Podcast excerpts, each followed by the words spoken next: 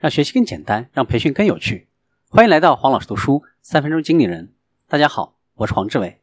我们继续分享高情商销售术。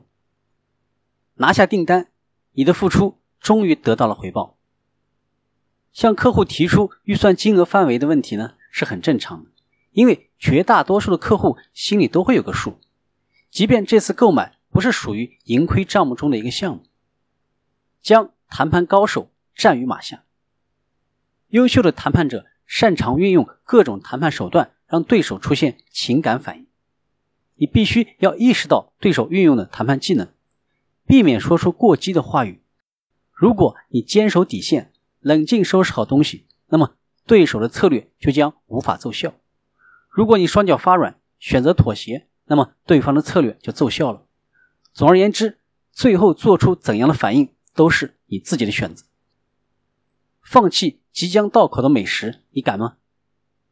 不要过分看重谈判结果的重要性，而要有随时愿意转身离开的能力。这属于控制思维的方式。如果你缺乏正确的思维方式，那么你就无法因为自身的价值得到应有的回报。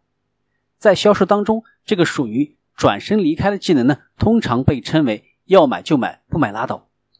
不让对方有任何商量的余地，他们想要得到的欲望似乎呢会变得更加的强烈。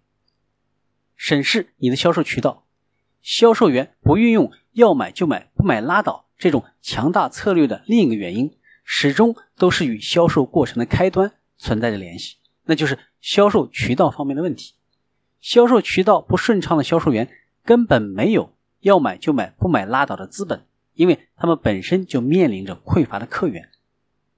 提升你议价能力的有效步骤：第一步，认清你在金钱方面的情感出发点，思考一下你是如何与客户进行金钱对话的，他们说的什么话，提出的什么问题或者反对之声，会触发你的情感，从而让你做出降价的让步。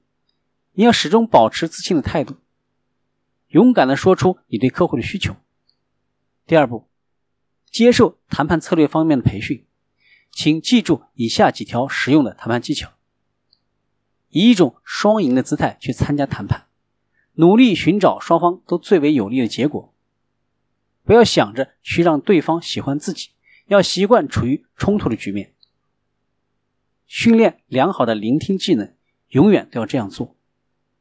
时刻要记住检验对方的决心。第三步，审视你对公司。以及呢，自我价值的相信程度，重视自身的价值以及你给客户带来的价值。今天的分享就是这样，请关注黄老师读书，每周你都将收到我们推送的黄老师读书的文字版本。给我三分钟，还你一个精彩。我们下期见。